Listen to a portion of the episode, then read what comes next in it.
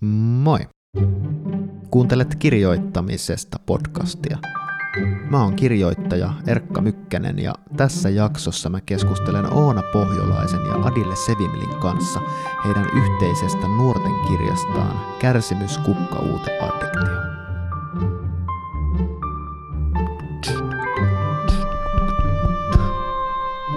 Tervetuloa kuulolle. Noni, tervetuloa. Mä oon viime aikoina suunnitellut ilolla nuorten kirjaa, vähän niin kuin pitänyt hauskaa sen kanssa ja vaikka en tiedäkään, tuleeko siitä koskaan valmista teosta, niin heräsi kuitenkin polte jutella jonkun kanssa, joka on nuorten kirjan kirjoittanut. Sainkin tänne Vallilan studioon peräti kaksi kirjoittajaa, eli ystävykset ja media-alan ammattilaiset Oona Pohjolaisen ja Adile Sevimlen. Otava julkaisi keväällä 2022 heidän yhteisteoksensa Kärsimys, kukka, uute, addiktio, joka kertoo kahdesta noidasta, junosta ja sadinista. Adile ja Oona kertoo mulle muun muassa siitä, että mitä ihanaa ja mitä vaikeaa on kirjan kirjoittamisessa ystävän kanssa, miten sähköpostikirjeen vaihtona alkanut kirjoitusprosessi konkreettisesti eteni, suunnittelivatko he ensin teoksen maailman vai juonen ja millä eri tavoilla rakennetta pidettiin kasassa. Läpinäkyvyyden hengessä he kertoo myös avoimesti kustannussopimuksen saamisen monipolvisesta prosessista ja lopuksi mua kiinnostaa, että mikä ihmeen merkitys noituudella nykypäivänä oikeastaan on. Ei muuta kuin kuunteluiloa. No, ehkä sen verran muuta, että toivon, että voit hyvin siellä ja että sulla on tälläkin hetkellä elämässäsi jollain tapaa niin kuin elävä suhde kirjoittamiseen. Sitä mä toivon. Mutta nyt asiaa.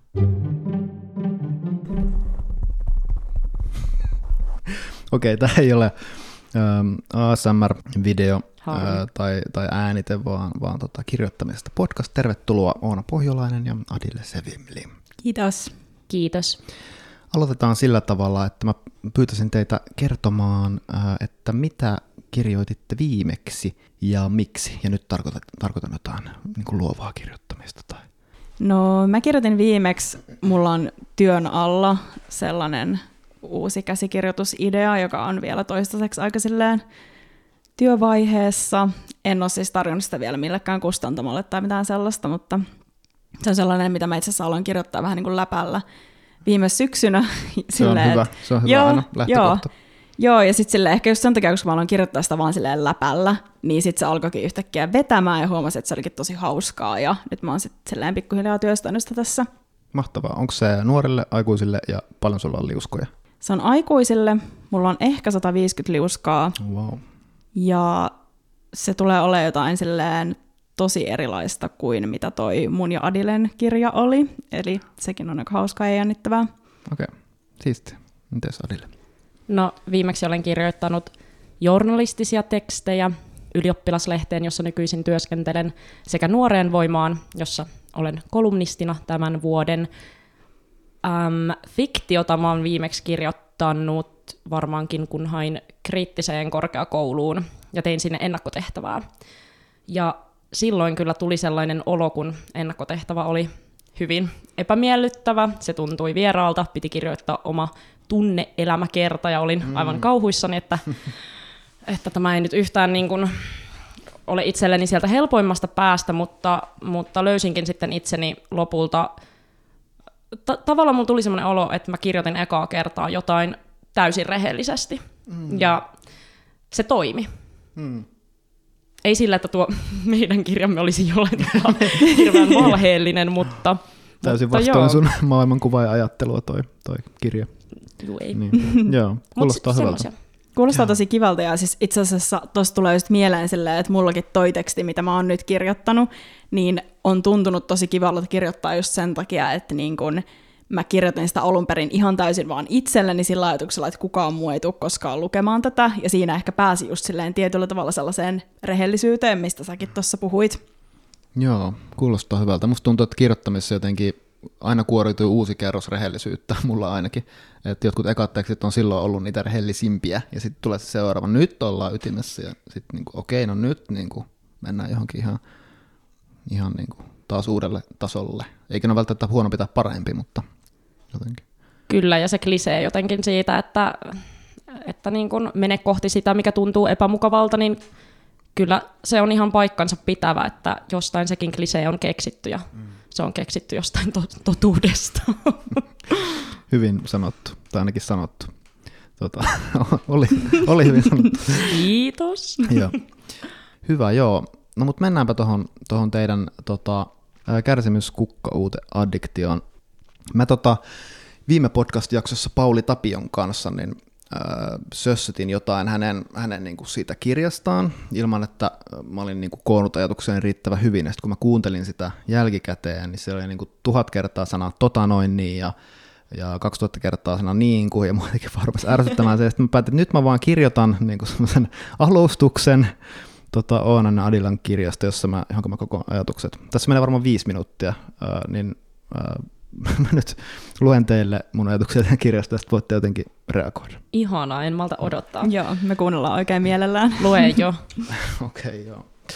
Huh, otetaanpa vähän vettä. Kärsimyskukka uute addiktio on nuorten kirja, vai onko oikeastaan? Miksi kirjasta tekisi nuorten kirjan se, että se käsittelee kahden varhaisaikuisen noidan identiteetin etsimistä, oman paikan löytämistä ystäväporukassa ja moraalista pohdintaa hyvän ja pahan välillä.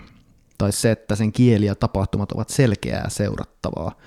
Ehkä edelliset asiat tarkoittavat vain, että ainakin kirja sopii nuorille ja kiinnostaa heitä, mutta olennaista omassa lukukokemuksessani oli, että se missään kohtaa tuntunut niin kuin yrittävän sopia nuorille tai sille mielistellä nuoria. Että se tuntui niin kuin kirjalta kenelle tahansa. No, romaani kertoo kahdesta noidasta, Junosta ja Sadinista. Kerronta vuorottelee molempien näkökulmassa presence-muodossa. Seuraavassa on kirjan ensimmäinen kappale Junon näkökulmasta. Auto nousee sillalle ja Pilmontin kaupunki aukeaa eteemme. Autereessa kimaltavat pilvenpiirteet salpaavat hengityksen, rakennusten meri jatkuu silmän kantamattomiin ja katoaa kaukaisuudessa sinertävään savusumuun. Uusi kotini, yhtä aikaa kauhistuttava ja kaunis. Juno muuttaa maalta Pilmonttiin työskentelemään kahvilassa. Juno tietää olevansa noita, mutta hän ei ole löytänyt omaa porukkaansa. Samassa kahvilassa työskentelevä Sadin taas on löytänyt oman porukkaansa noita piiri, mutta sitten asiat mutkistuu, kun hän alkaa kiinnostua mustasta magiasta, jota hänen skenessään taas pidetään niin vaarallisena.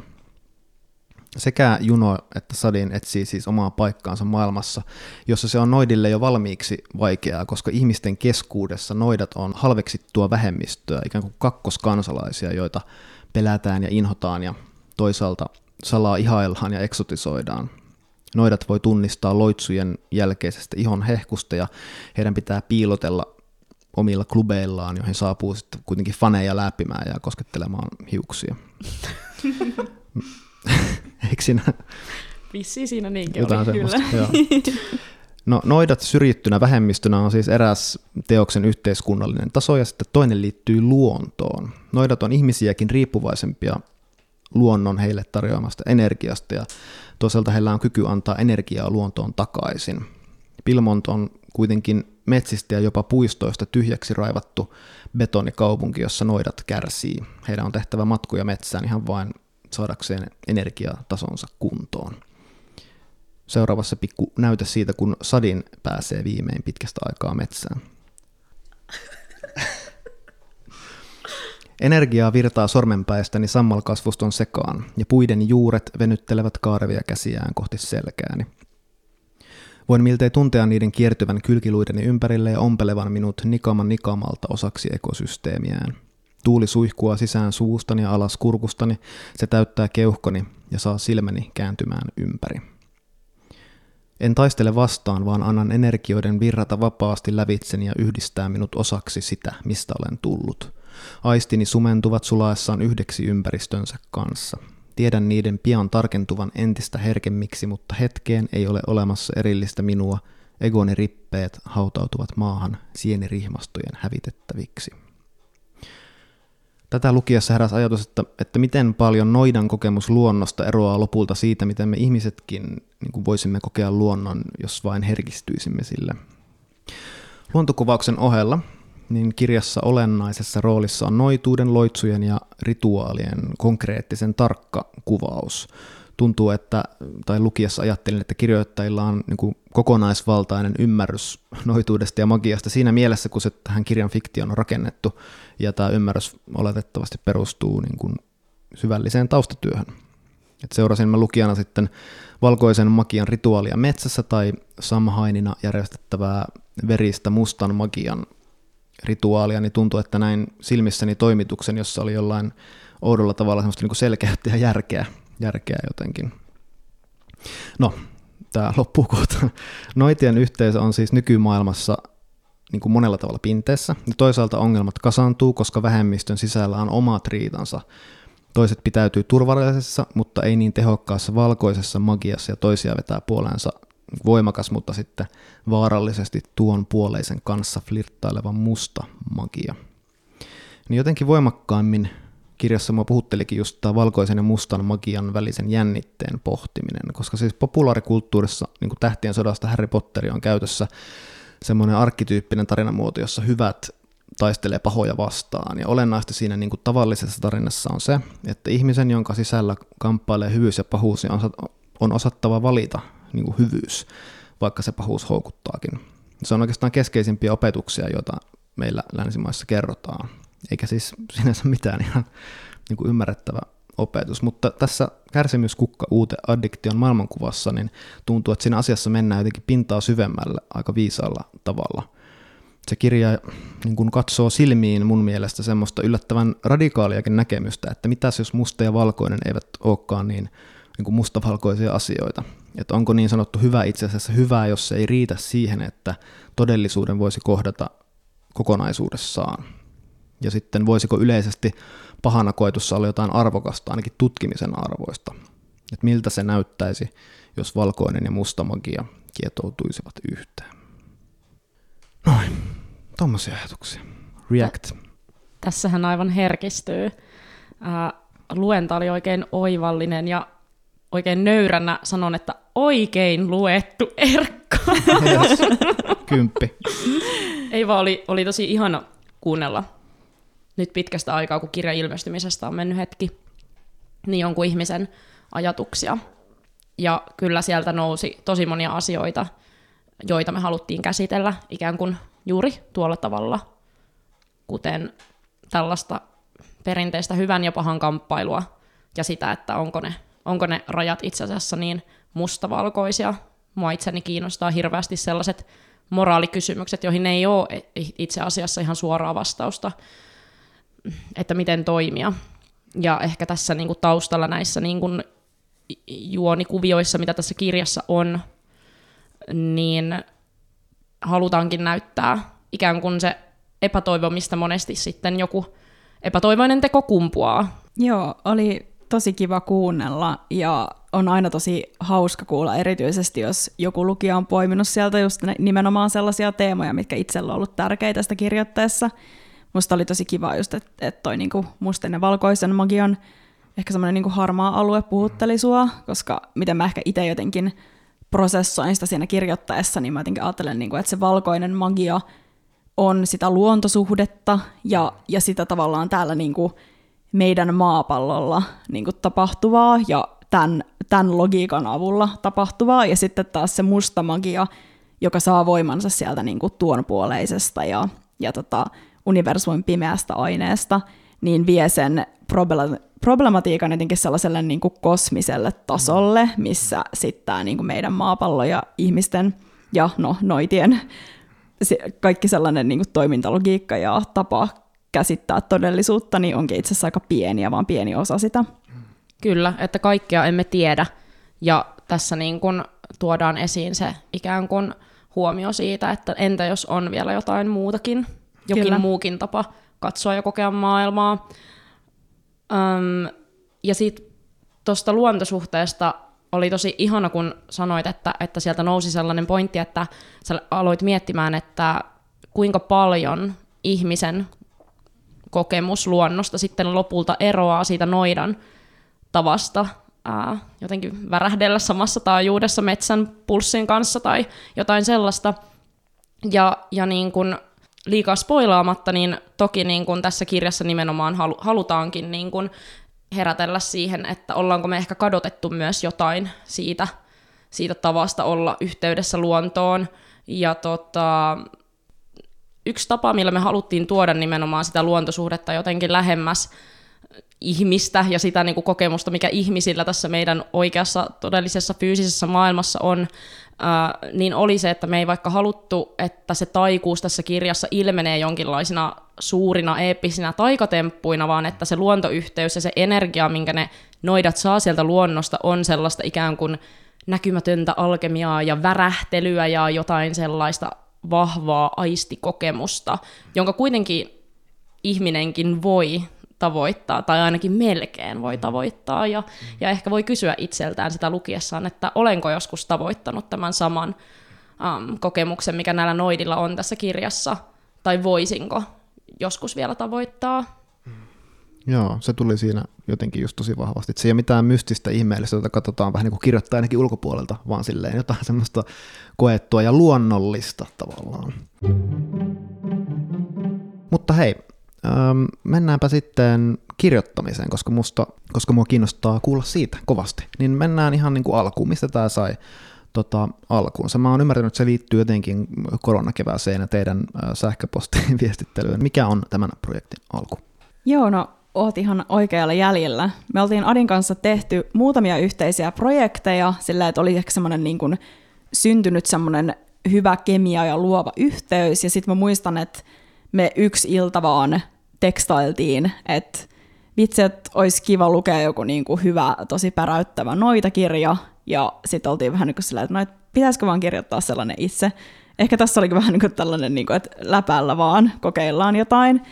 Sitten se on hassua, että itse asiassa ihan sen, sen illan aikana varmaan tunnin sisällä niin vähän sinne tekstailtiin ja sitten syntyi niin kuin meidän hahmojen nimet ja silleen pääpiirteittäin ehkä niin kuin niiden semmoiset niin kuin lähtökohta-asetelmat. Ja sitten sovittiin, että lähdetään tekemään sellaista sähköpostitse sellaista jatkotarinaa, että toinen kirjoittaa aina yhden luvun, lähettää sen toiselle, joka lukee sen ja sitten jatkaa sitä haluamallaan tavalla. Ja tähän tempaisi sitten aika addiktoivasti mukaansa, koska ei voinut koskaan tietää, että mitä toinen keksii siitä cliffhangerista, minkä itse on jättänyt hänelle ratkaistavaksi.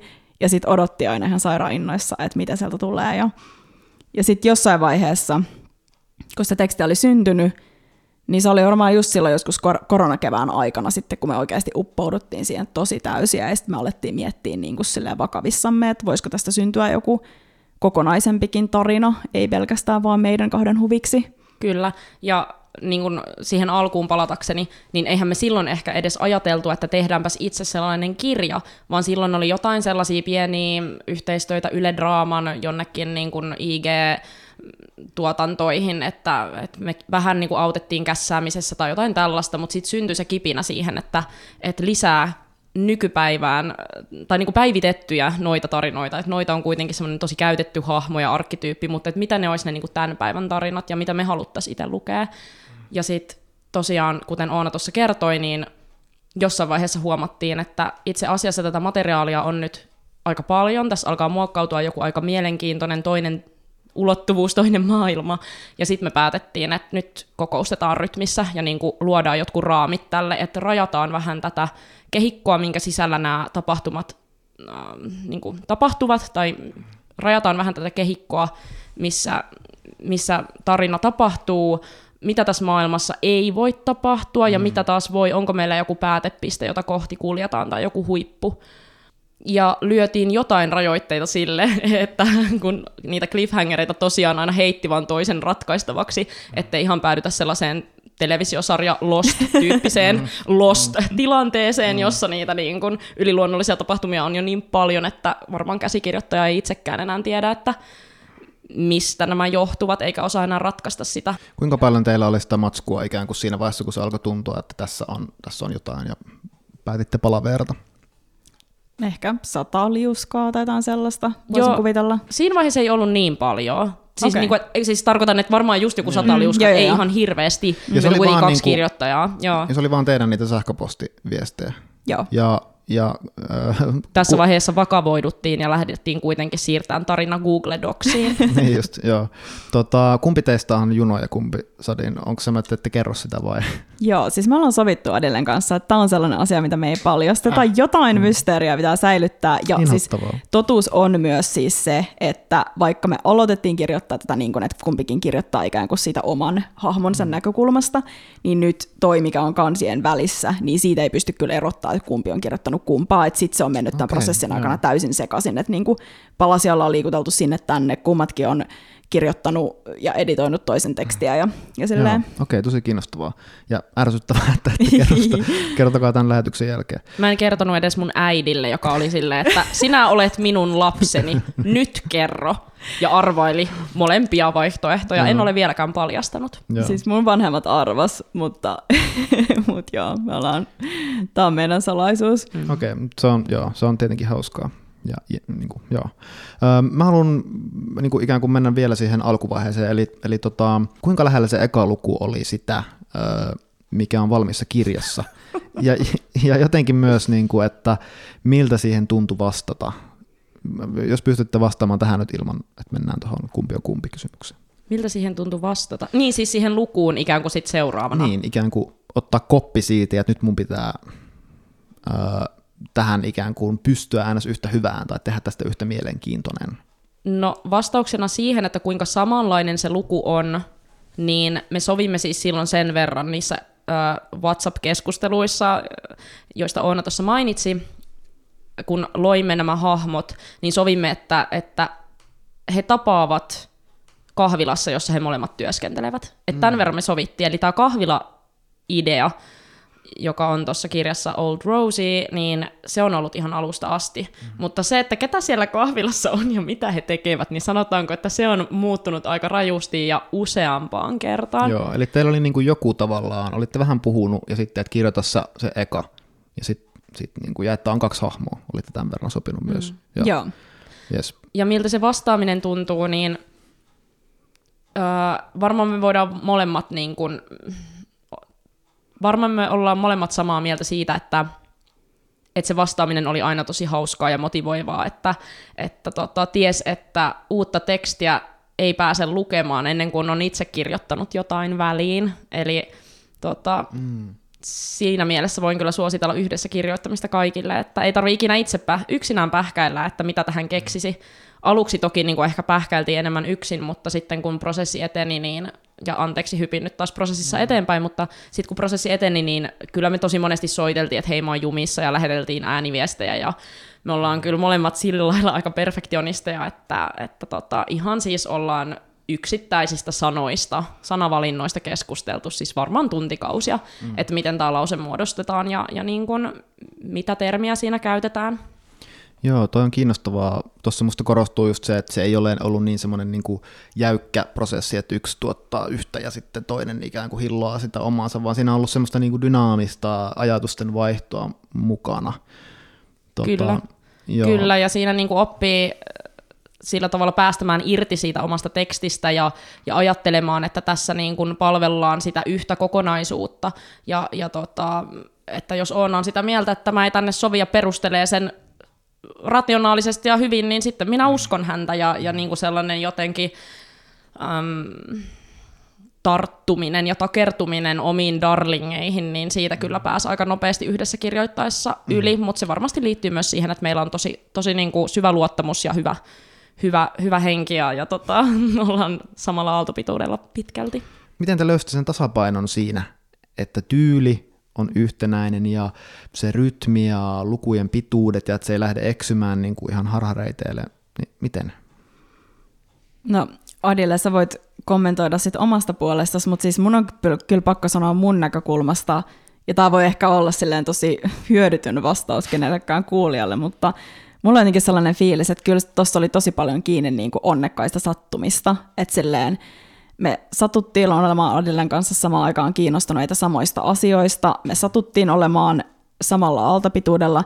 Mä en olisi esimerkiksi ikinä itse niin kuin osannut keksiä sellaista ideaa, että hei, mä haluan kirjoittaa romaanin yhdessä jonkun toisen kanssa. Se ei olisi niin kuin ikinä pälkähtänyt mun päähän, vaan me vaan vähän niin kuin vahingossa päädyttiin siihen tilanteeseen, ja se vaan niin kuin vahingossa toimi, mm. ja jonkun kosmisen sattuman kautta, niin korona alkoi just silloin, kun me oltiin tekemässä tota, ja sitten samaan aikaan, kun niin kuin maailma sulkeutui ympäriltä, niin sitten meillä avautui tällainen niin kuin oma yhteinen jaettu sisäinen maailma, missä me sitten vietettiin niin kuin kaikki ne kuukaudet, ja mä en, mä en niin kuin tiedä esimerkiksi, että olisiko tätä kirjaa välttämättä syntynyt, ellei olisi ollut koronaa ja koronasulkua, koska se mahdollisti sen, että me pystyttiin keskittyä siihen tosi paljon, koska ei ollut oikein kauheasti mitään muutakaan tekemistä, ei voinut mennä minnekään näkeä kavereita, vaan pystyi vaan istua kotona kirjoittamassa läppärillä. Ja ehkä siinä oppi jotenkin arvostamaan sitä, että se tarina ei aina mene siihen suuntaan, mitä itse odotti, mm. että, että sitä viedään. Vähän välillä ei myöskään miettinyt, että mikä se seuraava ikään kuin luku oista, että, että kir- kirjoitti itse niin kuin tosi hankaliakin cliffhangereita ihan mm. silleen, että en mä tiedä, mihin tämä tästä jatkuu, että good luck with that.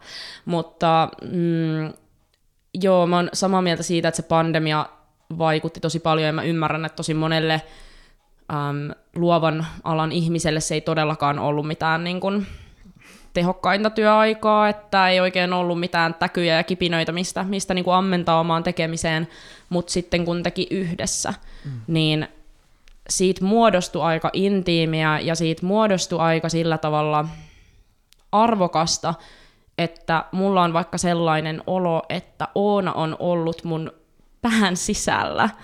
Ja mulla ei hirveän monen ihmisen kanssa ole sellaista kokemusta. Ja se on jotain aivan maagista ja ainutkertaista. Enkä mä tiedä, tuunko mä itse asiassa ikinä kokemaan enää mitään sellaista. Toivottavasti tuun, mutta niin kun, aika nopeasti siitä sitten jotenkin tippuu pois sellaiset, äh, tosi harmi, kun tämä ei nyt mennyt tähän suuntaan, mm. vaan että kun toinen on tosi luova ja ruokkii sun omaa luovuutta, niin se, että sä saat paeta tuollaista niin koronasulkua johonkin sun oma, oma keksimään toiseen todellisuuteen, sulla on joku semmoinen eskapistinen maailma, mihin niin kuin liihotella. Me oltiin varmasti meidän muille läheisille välillä etäisiä, ja se varmasti on vaatinut heiltä paljon kärsivällisyyttä ja ymmärrystä, mm. mutta niin kuin meillähän se oli aivan henkireikä mm. ja lähensi meitä ihan niin kuin super paljon. Ja kyllä mä niin kuin väitän, että tai tuossa on niin kuin jotain sellaista selit,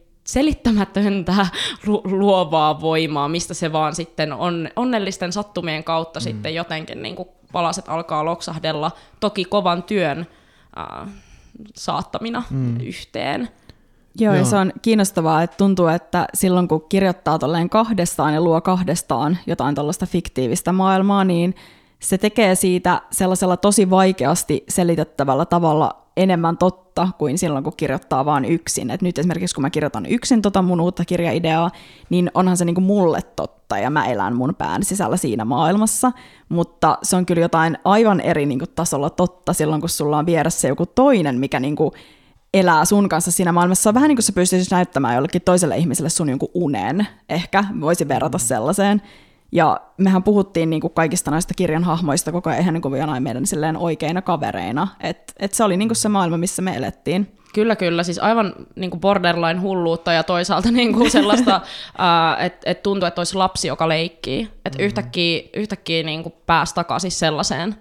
Mm sellaiseen kiinni, että se tuntui niin todelta, että kyllä mä niinku, mä odotin oikein niinku sormet syyhyten, että milloin mä pääsen taas sen tarinan ääreen leikkiin näiden, tai hengaileen näiden niinku noita piiriläisten kanssa. Jotenkin vaikka just oli ikään kuin sattumuksia ja asiat vaan loksahti tavallaan paikoilleen ää, monesta teistä riippumattomasta syystä, niin jotenkin kun mä ajattelen jotenkin miten omasta näkökulmasta vetää sen yhteen, niin jos monet miettii, ja itsekin on miettinyt, että kannattaako ikään kuin tehdä ystävän kanssa töitä, niin siinä, siinä on selvästi ihan sairaasti voimaa, mutta se vaatii sitä, että moni asia ikään kuin toimii, että just, no, teillähän tähän olette pitänyt siis, tai tehnyt noita piiripodcasteja, teitä on siis kiinnostanut tavallaan astrologia ja noituus niin kuin, ää, tota, ennestään, ja olette ollut myös ystäviä niin kuin, ystäviä, eli te olette niin kuin luoneet ihan kuin luottamussuhteen vuosien ää, aikana, tai onko nyt ottakaa ollut ystäviä, mutta joka tapauksessa ja sitten niin kun olette selvästi kirjoittajana ikään kuin jotenkin samalla tavalla ajattelette ja olette samalla tavalla kunnianhimoisia ja sitten vielä kiinnostaa se yhteinen maailma, niin tavallaan äh, oli koronaa tai ei, niin siinä jo niin kuin, tuosta kuulee, että, että niin kuin, tuommoisia asioita selvästi vaatii, että se homma toimii. Siinä missä sitten jos, jos tota, sanotaanko, että noista vaikka viidestä asiasta, mitä mä mainitsin, niin on vain kaksi, niin ehkä se ystävän kanssa ei sitten jotenkin skulaa, että siinä alkaa tulla jotain semmoista niin kuin vastahankaa. Todellakin juuri noin, ja sitten mä nostaisin niin kuin yhden asian, eli kommunikaation kyllä niin kuin siihen ihan avainasemaan, että varmasti perusta mille tahansa toimivalle ihmissuhteelle, mutta varsinkin siinä vaiheessa, jos päättää tehdä ystävänsä kanssa töitä, eli niin kuin että se ystävyys muuttuu myös työkaveruudeksi, mikä ei välttämättä todellakaan aina ole ihan kauhean helppoa. Tai silleen, että mä niin suosittelen sitä ihan kaikille, joilla on siihen mahdollisuus, koska se on ihan mahtava kokemus, mutta samalla en mä halua mitenkään niin kuin romantisoida sitä, etteikö se olisi välillä tosi tosi haastavaa henkisesti. Niin, siis mitä, kertokaa nyt jostain hankalasta, tai kuulostaa niin ihanalta, niin oliko teillä jotain aallonpohjia tai semmoisia niin vaikeita paikkoja tuossa, että just kommunikaatiota tarvittiin? Siis todellakin oli, että niinku, mehän tehtiin tota koko ajan meidän niinku päivätöiden ohella, eli silleen kaikki vapaa-aika käytännössä meni tuohon, ja totta kai se oli silleen, että välillä oli enemmän energiaa, välillä vähemmän, ja välillä oli sitä fiilistä, ja välillä oli vähän sellainen toivoton olla, että saadaanko me tälle vaikka koskaan kustannussopparia. Ja niin, ehkä sitten just silleen musta tuntuu, että sellaiset jotkut konfliktit, mitä meillä tuli, mitä nyt ei ihan hirveästi ollut, mutta silloin Millaisia ne tuli, oli? Konkreettia niin ne oli just sellaisia, niin kuin, että toisella oli vaikka jotain sellaisia odotuksia, mitä se ei ollut tajunnut silleen artikuloida ääneen. Tai silleen, että odottaa sanottomasti siltä toiselta jotain, tai joku pieni asia vähän kaihertaa silleen, että tuntuu, että hei mä tein tuossa kohtaa enemmän, ja, ja nyt toi, toisilleen ei nyt ihan niin kuin vaikka ottanut vastuuta tässä tilanteessa. Ja me niin kuin tuon prosessin aikana tosi paljon yritettiin puhua tästä mahdollisimman avoimesti Adilen kanssa, ja me useampaan otteeseen puhuttiin myös siitä, että meillä oli molemmilla sellainen fiilis, että tämä meidän ystävyys on niin tärkeä asia, että tämä ei saa mennä tässä niin kuin pilalle tämän prosessin aikana, ja että meidän on niin kuin pakko yrittää kaikin keinoin, mitä me pystytään niin kuin välttää se, että me ei olla oikeasti tämän jälkeen enää puheenväleissä. Mm. Ja siinä nyt ei oikein mikään muu auta kuin se, että yrittää niin kuin olla rehellinen ja sitten toisaalta myös silleen niin kuin kuunnella sitä toista avoimesti. Ja jos yhtään niin kun yrittää jotain konkretiaa tähän tuoda, valitettavasti ei ollut mitään semmoisia superriitoja, mitä osaisin tässä nyt. Olisin voinut kyllä, olisin voinut muuten niitä, niistä kertoa, mutta enemmän se oli vaikka sellaista niin opettelua, että niin kun on eri tapoja käsitellä konflikteja tai niin pieniä ristiriitoja. Ähm, niin kun, et mulle se on vaikka tarkoittanut sitä, että, että opettelee sanomaan, jos on pienikin asia, joka kaihertaa, eikä ajattele, että no minä nyt olen tämmöinen aikuinen ihminen, joka pystyy tämän niin kuin, mm. omalla tunteiden käsittelyllä niin kuin hallitsemaan, vaan että ehkä tuo toinen ihminen haluaa kuulla myös mm. ne pienet asiat ja ei ole turhaa mm. nostaa niitäkin pöydälle, koska aina on se riski, että ne kumuloituu ja tuleekin iso konflikti myöhemmin. Mm. Ja niin kuin tämmöistä niin kuin hakemista, että mikä on oma tapa käsitellä vaikeita tunteita, tuoko ne heti esiin vai onko se vaikka vaikeaa itselle, niin, niin kuin tämmöistä tasapainoa, että, että jos on niin kuin eri tapa toimia mm. tuollaisessa ristiriidassa, niin ihan vaan tällaisistakin juttelemalla pääsee aika mm. pitkälle. Ja vielä palatakseni siihen, että, että kaikki oli jotenkin ruusuista ja mm. elimme jossain omassa taikamaailmassamme pandemiaa mm. niin kuin, paeten, niin, niin, niin kuin, ei me nyt aina olla kirjoitettu täysin yht, yksi yhteen ja, ja niin kuin jotenkin, että se, se lopputulo, tai että niin kuin toi, mikä toi lopputulos on, että toi teksti olisi aina ollut tollasta. Mm. Mutta meillä kävi myös siinä mielessä hyvä tuuri, että me oltiin hyviä eri asioissa. Mm. Eli me ollaan myös opittu toisiltamme jonkinlaisia niin kuin, äh, kaunokirjallisia taitoja. Ja totta kai niin kuin molemmat on osannut joksenkin tehdä niitä jo aikaisemmin, mutta, mutta näin niin kuin lähiluvun kautta niin olen esimerkiksi itse oppinut Oonalta juurikin tätä niin kuin henkilöhahmon niin kuin syvimpien tunteiden, tunteiden ilmaisua ja jotenkin sellaista, miten ne vaikka kehollisesti tulee esiin ja tämmöistä, mikä niin kuin ei ole ollut mulle kaikista. Ominaisin tapa kirjoittaa. Mm-hmm. Mitäs Oona oppinut Adilelta? No mä oon oppinut Adilelta niin kuin, silleen ehkä sellaisena pää, päällimmäisenä tasana niin kuin, dialogin kirjoittamista ja kiinnostavan, vetävän, dynaamisen dialogin kirjoittamista, mutta ehkä sitten vielä semmoisella syvemmällä tasolla, niin musta tuntuu, että mä huomasin jossain vaiheessa sen, että mä yritän itse asiassa tosi paljon suojella mun hahmoja sellaisella mm. oudolla tavalla kirjoittaessa, että mä niinku jotenkin yritän suojella niitä lukijalta ja mä yritän vähän niin kuin valmiiksi selitellä niitä niiden mm. tekosia ja esittää ne vähän niin kuin paremmassa valossa. Ja sitten mä huomasin, että Adile ei tee sitä niin paljon ja se oli musta tosi tosi tärkeä asia huomata, että että mun kansi niin vaan esittää ne hahmot kaikessa siinä raadollisuudessaan. Mm. Niin, että se hahmo ei ole kiinnostava, jos se on kaikesta tosi mm. hyvä ja kiva ja täydellinen. Mm. Se ei niin. ole uskottava. Mm. Niin, ja sillä, että ei kukaan meistä ole sellainen mm. oikeasti.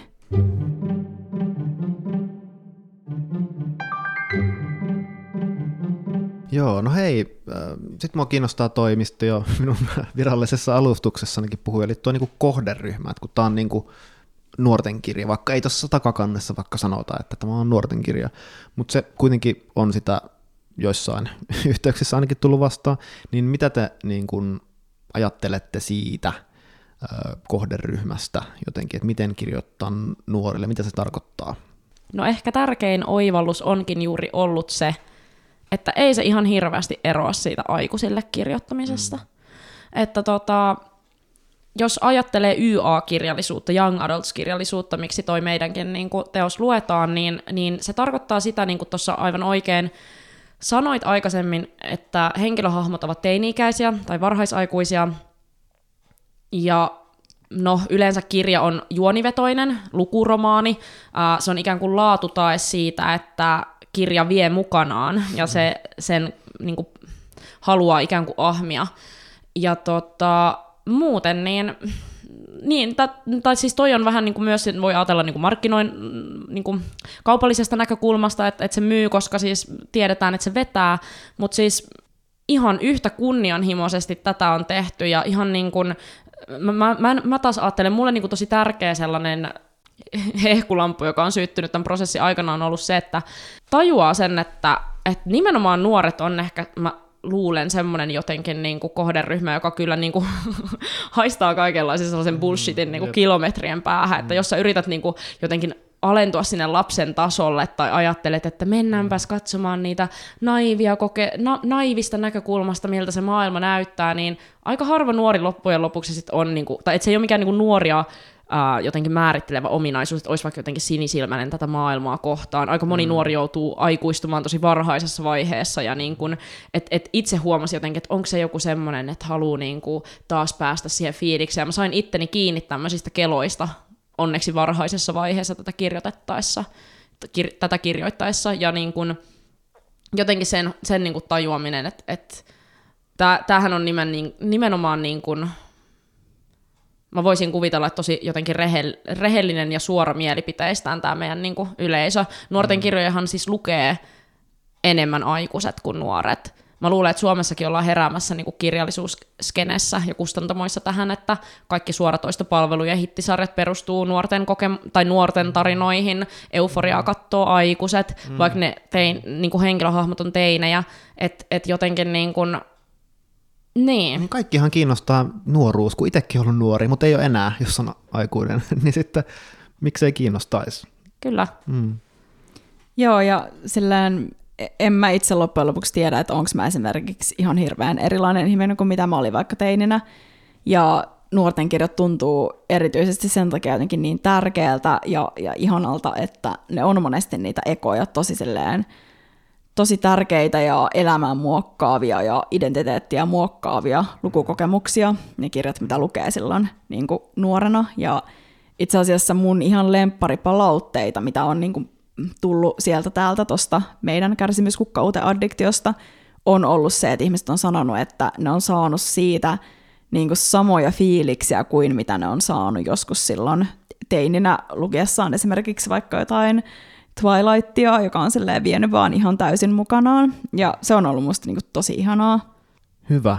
Hei, mä haluan pikkasen ottaa takapakkia tota, siihen vaiheeseen, kun te olitte, tota, oli se joku sata sivua, ja sitten pidet, piditte palaveria. Ja ikään kuin ymmärsin, että mä ymmärsin tässä, että alkoi vähän semmoinen vakavampi kirjoittamisen vaihe.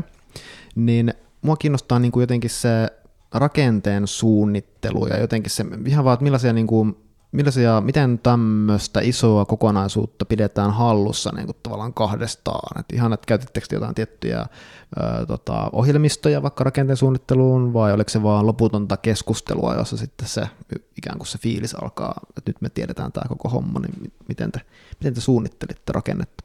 Aika pitkälti keskustelun kautta, ja sitten koitettiin aina kirjoittaa jotain sellaisia niin kuin selkeitä peruslainalaisuuksia ja palikoita ylös silloin, kun tuli jotain sellaisia hetkiä, että niitä piti alkaa kirjoittaa ylös. Et monestihan näkee silleen, että fantasiakirjoja kirjoittavat tyypit suorastaan niin kuin nauttii tosi paljon siitä maailman luomisesta ja tehdään tosi paljon vaikka jotain karttoja ja eri, luodaan erilaisia kieliä, että sitä maailmaa luodaan tosi tosi pitkälle ehkä ennen kuin sitä juonta edes aletaan varsinaisesti kirjoittaa, mm. niin musta tuntuu, että ehkä meillä se meni vähän niin kuin silleen päinvastoin, että me kirjoitettiin aika sille, silleen juoni edellä, ja sitten aina pysähdyttiin miettimään silleen, että miten meidän pitää ratkoa nyt tätä, että mikä tässä maailmassa on mahdollista ja mikä ei ole mahdollista ja minkä logiikan mukaan tämä menee ja silleen, että ei jäisi mitään semmoisia niin kuin gäppejä siihen juoneen.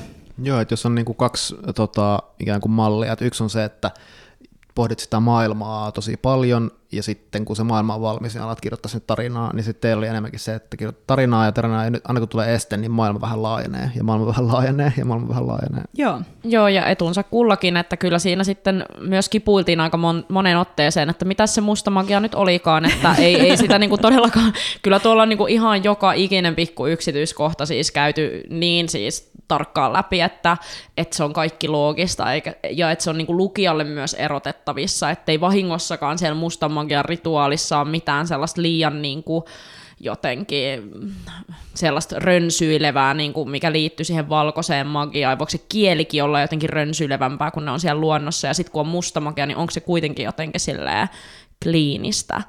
Se liittyy jotenkin kuolemaan tuon puoleisen, että et, niin tosi paljon niin kuin ollaan hinkattu että mikä se maailma on ja ettei sinne jää mitään ristiriitaisuuksia. Mm. Että kyllä sitä joutui niin kuin vielä mun mielestä viimeisenkin version aikana me tehtiin Google Docs, joita on miljoonia, niin siitä, että mikä on musta magia, mikä on valkoinen magia, mm. mikä on noituuden historia täällä Pilmontin mm. kaupungissa, mikä se näiden ihmisten ja noitien historia on, ja sitä ei niinku kaikkea tarvi tuolla kirjassa mm. sanoa, mutta mun ja Oonan pitää ehdottomasti tietää, että mitä siellä Pilmontissa on historiassa siellä niin kuin vuosi, vuosisatoja sitten tapahtunut.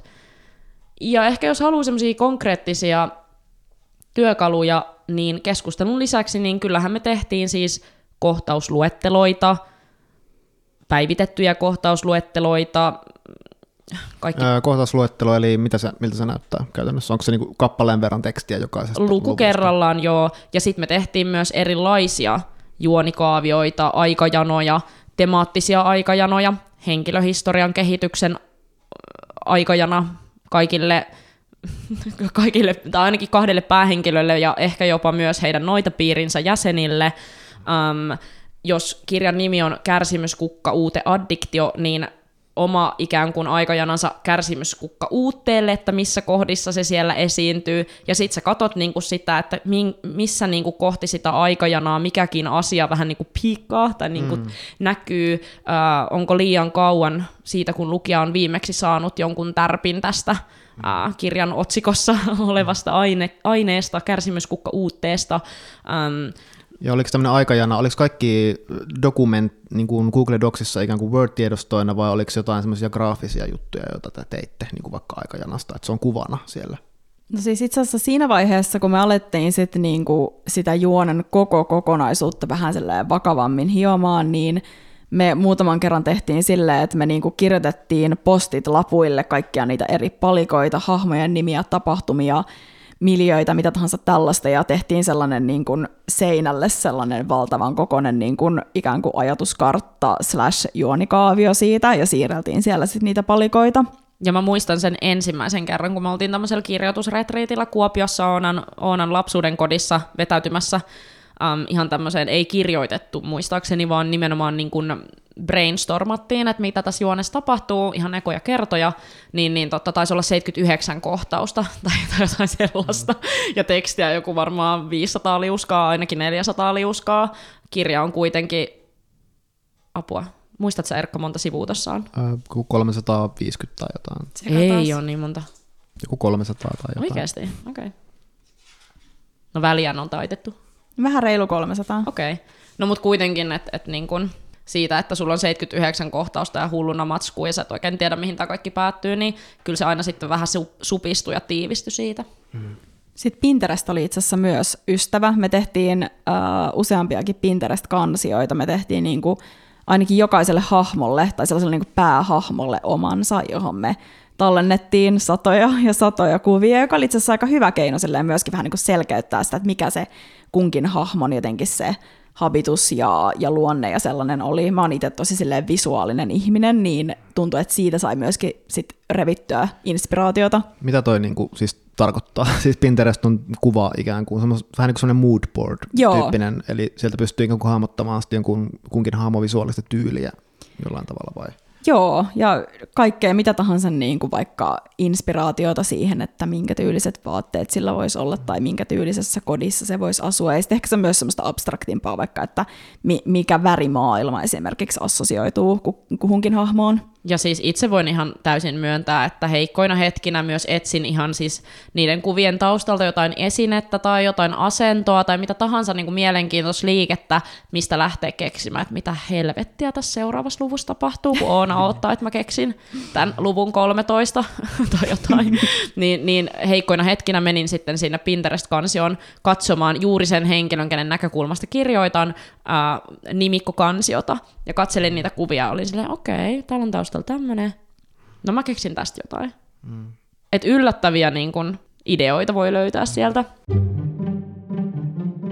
Kertokaa vähän siitä, miten saatte kustannussopimuksen, eli missä vaiheessa lähetitte äh, ikään kuin matskua ilmeisesti Otavalle vai kaikille kustantamoille, ja miten se sitten siitä meni eteenpäin? No se onkin sitten pitkä tarina.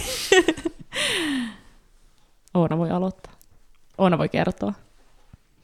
Me muistaakseni suhteellisen aikaisessa vaiheessa ekaa kertaa lähetettiin, kerronko mä siis ihan, niin mainitsenko mä kustannusyhtiöt niin nimeltä tässä, joo, joo, onko se ihan fine? Läpinäkyvyyttä. Joo. joo. Me lähetettiin suht aikaisessa vaiheessa VSOYlle meidän käsiksen ehkä suunnilleen puolikas. Onko ja Otavalle. Ainakin. Ehkä. Mutta VSO, VSOilta me saatiin... koska ne vastas. Aa, joo. Näin nopeasti nämä unohtuu.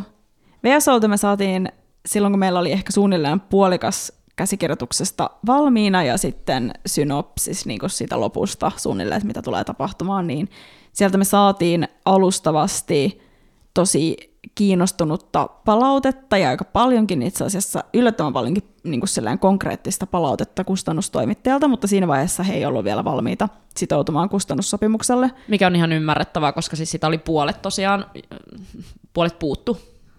Joo. Sitten me muokattiin sitä ja sitten mä muistan enää, että oliko siinä niin kuin yksi vai kaksi kierrosta, että me läheteltiin sitä niin kuin eri kustannustoimistoille ja, ja sitten se tuli bumerangina takaisin. Haluttiin, niin kuin, että me hiotaan vielä jotain ja niin kuin, että oli koko ajan sellaista niin kuin kiinnostusta, mutta että aika, aika niin kuin valmiiseen muotoon niin kuin siinä vaiheessa meidän piti lopulta saattaa se käsikirjoitus ennen kuin me saatiin sitten niin kuin ihan konkreettisia tarjouksia. Ja sitten siinä ihan viimeisessä vaiheessa niin sitten me saatiin itse asiassa kolmelta eri kustantamolta, eli Otavalta, VSOYltä ja sitten STSltä niin kuin tarjoukset kustannussoppareista, ja sitten siinä vaiheessa me päädyttiin Otavaan sen takia, koska ne oli ehkä jotenkin vaikutti siltä, että ne oli valmiita kaikista ehkä silleen dynaamisimmin etenemään, ja niin kuin, niillä oli sellainen asenne, niin kuin, että nyt tehdään ja, ja mennään eteenpäin, ja Mitä se, tarko- mitä se tarkoittaa käytännössä, että dynaaminen ja nyt, nyt tehdään mennä eteenpäin, eli tarkoittaako se, että, oli, että julkaistaan pian vai niin kuin, No siis muun muassa sitä, että he olivat samalla aaltopituudella meidän kanssa vaikka siitä, että kenelle tuo kirja on, ja he olivat koko ajan sitä mieltä, että tämä sopii aikuisille, ja, ja tätä niin kuin ei tarvitse lapsen listaa. En mä nyt sano, että ku, muista kustantamoista oltaisiin haluttu lapsen listaa, mutta he, he niin kuin pitivät siitä, että siinä on pelottavia kohtauksia, tai että niitä ei tarvitse niin kuin mitenkään jotenkin tone down, ja, ja niin kuin heillä oli myös jonkinlaisia näkemyksiä heti siitä, että miten sitä kirjaa voisi markkinoida, ja niin kuin selkeät suunnitelmat, ja koko tiimi oli lukenut, ja mm. siitä tuli tosi hyvä mieli, että ne kaikki halusi niin kuin tavata meidät, että et jotenkin ne näytti panostavan, niin, niin.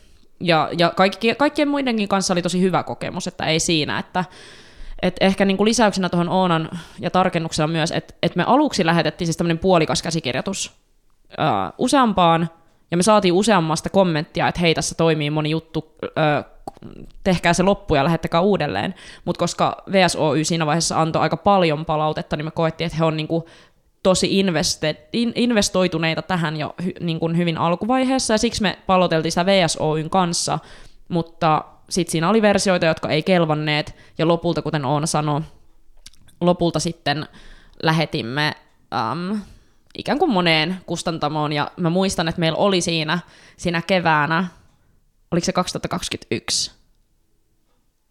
Ee, vai Pakkohan se. 2000 2022 tuli kirja. Niin, joo, Keväällä joo. 2021 joo, muistan loppukeväästä me oltiin jo silleen, että nyt me lähetetään tämä niinku isoihin, kaikki isoihin kustantamoihin, ja jos kukaan ei ota, niin sitten meidän pitää niinku luopua tästä. Et aikansa kaikkea, ja niin kun, jos, tää, jos tätä ei ikinä kukaan kustanna, niin tämä on ollut silti tosi arvokasta. Tämä on ollut meidän pandemia-ajan henkireikä. Me ollaan opittu ihan sikana toisiltamme kirjoittamisesta ja meidän ystävyydestä.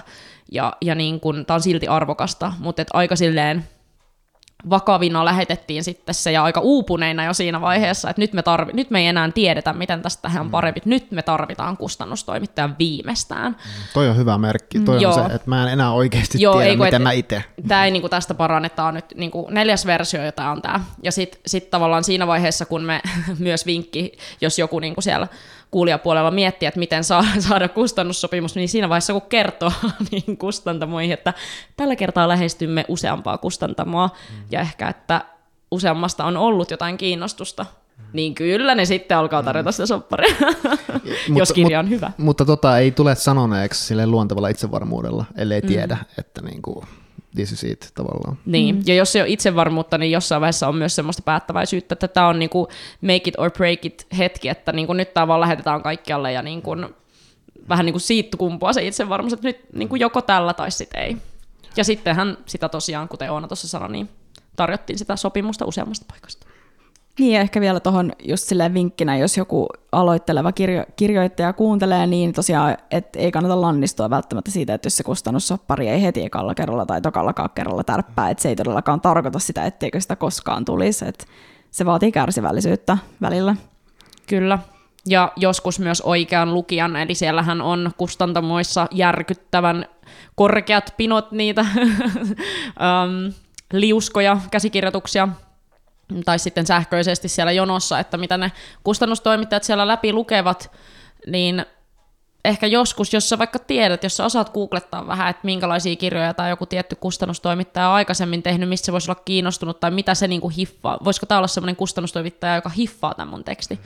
Ehkä voisi lähettää sitten suoraan sille tämmöinen epävirallinen vinkki, että et henkilökohtaiseen sähköpostiin vaan, että mitä sä oot mieltä. Joo, jotenkin niin kuin fiktion kirjoittamisessa niin kuin er, erä, eräitä parhaita asioita jotenkin on varmaan just se, että voi luoda jonkinlaisen rinnakkaistodellisuuden, jossa voi niin kuin itse olla. Ja, sitten, ja te olette saanut olla siellä tavallaan kahdestaan, niin kuulostaa jotenkin niin kaikki ne haasteineenkin, niin vaan tosi, tosi tota, niin, niin, äh, hienolta. Tota, niin tähän loppuun, niin ähm, haluaisin kysyä teillä, teiltä vielä tota, niin, niin, niin kuin noituudesta äh, ja astrologiasta. Mä muistan miettineeni joskus, kun kuuntelin teidän Noitapiiri-podcastia, niin semmoista asiaa, johonka mahdollisesti jossain jaksossa, jota en ole kuunnellut, olette vastannutkin, mutta jotenkin niin kuin se, että, että mitä se teille tarkoittaa niin kuin ihmisinä, niin kuin, että koska te suhtaudutte jotenkin, vaikutatte suhtautuvan hyvin intohimoisesti just astrologiana vaikka horoskooppeihin ja, ja noituuteen, niin mitä se tavallaan, varmaan mun se kysymys on niinku se, että kuinka totta se teille on, ja oletan, että vastaus on niin kuin, monisyinen, eikä mikään niin kuin yhdellä lausella tiivistettävä juttu, mutta niin, mitä teille herää tässä hetkessä tuosta kysymyksestä mieleen? No, pakko sanoa heti alkuun, että itse asiassa toi astrologia ehkä silleen omalta osaltani ja myös tiedän Adilen osalta, niin on tietyllä tavalla ehkä vähän jäänyt silleen taakse, että mä koen itse, että se oli mulla tietynlainen sellainen niin kuin herätys, tai se herätteli sellaista kiinnostusta maailman mystisempään puoleen ja ehkä vähän niin kuin siihen maailman mystiseen yöpuoleen, mistä tuossa meidän, meidän kirjassakin puhutaan, mutta ehkä tällä hetkellä itsestä tuntuu, että se astrologia-aihe omalta osalta on, on niin kuin jokseenkin koluttu, mutta sen sijaan kyllä just kaikki se niin kuin mystiikka vähän semmoisella laajemmalla tasolla kiinnostaa.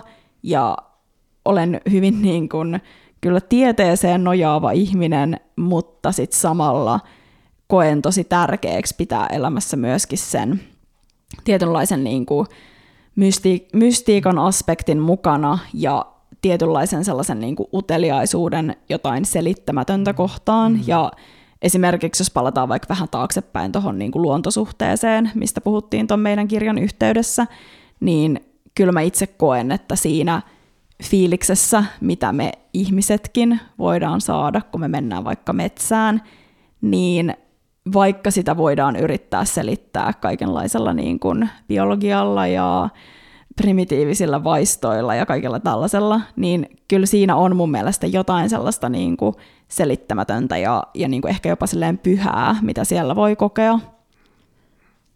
Ja sitten äh, vielä lisänä, että me molemmat seurataan aika tarkkaan, mitä tässä meidän ympärillämme tapahtuu ihan jo ammattiemmekin puolesta, ja tämä niin kun noituus ja myös se astrologiahan heräsi ihan semmoisena Instagram-trendinä, joka rantautui ehkä Jenkeistä Suomeen silloin, kun, kun tai joku niin kuin muutama vuosi sitten, ja meitähän kiinnosti, että miksi, että miksi miksi korkeakoulutetut äh, nuoret naiset lähinnä niin kuin jakaa tämmöisiä kaikkia meemejä juttuja, niin kuin, että, että tämä on tämmöinen syklinen trendi, joka aina silloin tällöin nousee, tämmöinen kiinnostus tiettyä tämmöistä mystiikkaa tai noituutta tai jotain kohtaan, ja, ja se niin kuin meni aika hyvin sellaisen niin kuin intersektionaalinen feminismi jotenkin valtavirtastu, ja myös niin kuin kaupallistui ja kaikkea tämmöistä, niin sitten sinne niin kuin syntyi semmoinen vähän niin kuin alagenre, niin kuin noituus ja kiinnostus sitä kohtaa, ja siihen liittyy myös ne astrologiat ja luontosuhde ja vaikka niin kuin moni muukin,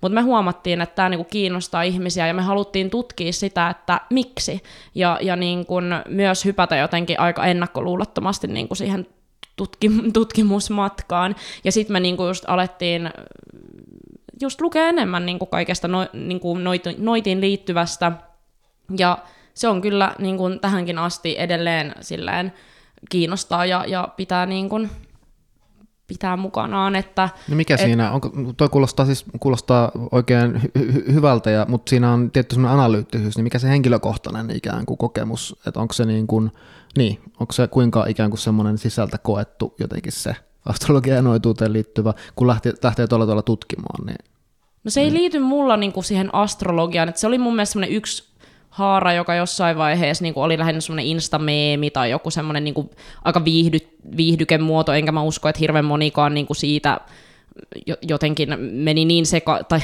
no, käytetään vaikka tämmöistä sanamuotoa, että en usko, että hirveän moni to- todellisuudessa, jotka viihtyvät astrologian parissa, niin vaikka uskovat siihen, siinä on mun mielestä kyse siitä uskomisesta, mm uh, vaan ehkä enemmänkin jonkinlaisesta niin kuin lei- leikistä ja, ja niin kuin itse tutkiskelun työkalusta, eikä se niin kuin mua niinkään kiinnosta, että tai jotenkin, että se, on, se oli mulle aika nopeasti sitten niin kuin läpikoluttu se, se haara, tota niin kuin mystiikkabuumia, mutta mikä siinä noituudessa kiehtoo, niin sellainen rajojen rikkominen, että se noita-arkkityyppi rikkoo vaikka binäärisen sukupuolen rajoja, se rikkoo jotain ihmisyyden ja tämän niin kuin, fyysisen maailman niin kuin, lainalaisuuksia. Se mahdollistaa nimenomaan taiteessa ähm, sen, että sä voit käsitellä jotain aiheita, jotka vois muuten tuntua aika banaaleilta tai jotenkin niin kuin alleviivatuilta, että katsokaa tätä naisten kärsimystä tai katsokaa tämän tietyn vähemmistön kärsimystä, niin sen sijaan sä voit laittaa tuohon kirjaan noidat ja niin kuin käsitellä tämmöisen niin kuin maagisen realismin keinoin aika universaalejakin sellaisia niin kuin syrjityksen tulemisen äh, kokemuksia tai niin kuin, että on monia marginaaliin painettuja ryhmiä. Mm. Ja, ja niin kuin mä ajattelen, että, että se noidan arkkityyppi, minkä takia se nousee uudelleen ja uudelleen suosituksi, niin liittyy ehkä siihen, että aika moni erilainen ihminen voi, siis tarkoitan keskenään erilainen ihminen, voi samaistua sen hahmon jollain tavalla. Että et sellaisen niin kuin arkisen ylittäminen ja, ja niin kuin perinteis... Niin tiedä, tiedä ikään kuin semmoisen paradigman mm. ylittäminen ehkä myös en osaa sanoa. Joo, joo sori kun keskeytin. Se, se, se, se on ehkä mulle se, mitä kautta se ikään kuin puhuttelee, on se, että on kasvanut niin jotenkin tavallaan niin kuin tiedeuskoon ja niin kuin, niin kuin tota, Oonakin sanoit, niin, niin on hyvin tieteellinen ihminen ja jotenkin, mutta sitten ehkä just se, että mikä on se selittämätön osuus, siis se menee niin kuin sille alueelle mm. jossain, jossain mielessä. Joo, ja kyllä mulle silleen, aina jos mä tapaan uusia ihmisiä, niin mä huomaan, että kyllä mua eniten kiinnostaa aina päästä siinä keskustelussa sille tasolle, että mihin toi ihminen itse asiassa uskoo mm. ja, ja miten se vaikka suhtautuu just johonkin tuollaiseen selittämättömään ja mi- millaisilla lainalaisuuksilla se määrittelee sen elämää. Vaikka mä nyt sanoinkin tuossa, että astrologia on mun osalta koluttu, niin kyllä mä myöntää, että kyllä mä aika usein, jos mä tapaan uusia ihmisiä, niin saatan kysyä niiltä, että mikä niiden horoskooppimerkki on. Mm. Ei sillä, että mä ajattelisin, että se kertoisi niistä jotain mm. hirveän niin kuin valoisevaa mm. välttämättä. Mutta se vastaus musta, kertoo. Kyllä se vastaus mm. kertoo, ja se on musta niin kuin yksi tapa viedä sitä keskustelua vähän niin kuin sille tasolle, että voidaan puhua myös jostain vähän niin kuin syvemmästä kuin ihan siitä arkielämästä. Asioiden mystifioiminen on aina helpompaa kuin asioiden selkiyttäminen, mutta sitten ehkä tiettyinä hetkinä, varsinkin kun puhutaan taiteesta, niin, niin tota, ää, on myös ihan mukavaa todeta, että kaikkea en ymmärrä ja so be it. Okei, leikkaa toi pois. Ei, musta oli hyvin, musta oli hyvin sanottu. Ei todellakaan leikkaa.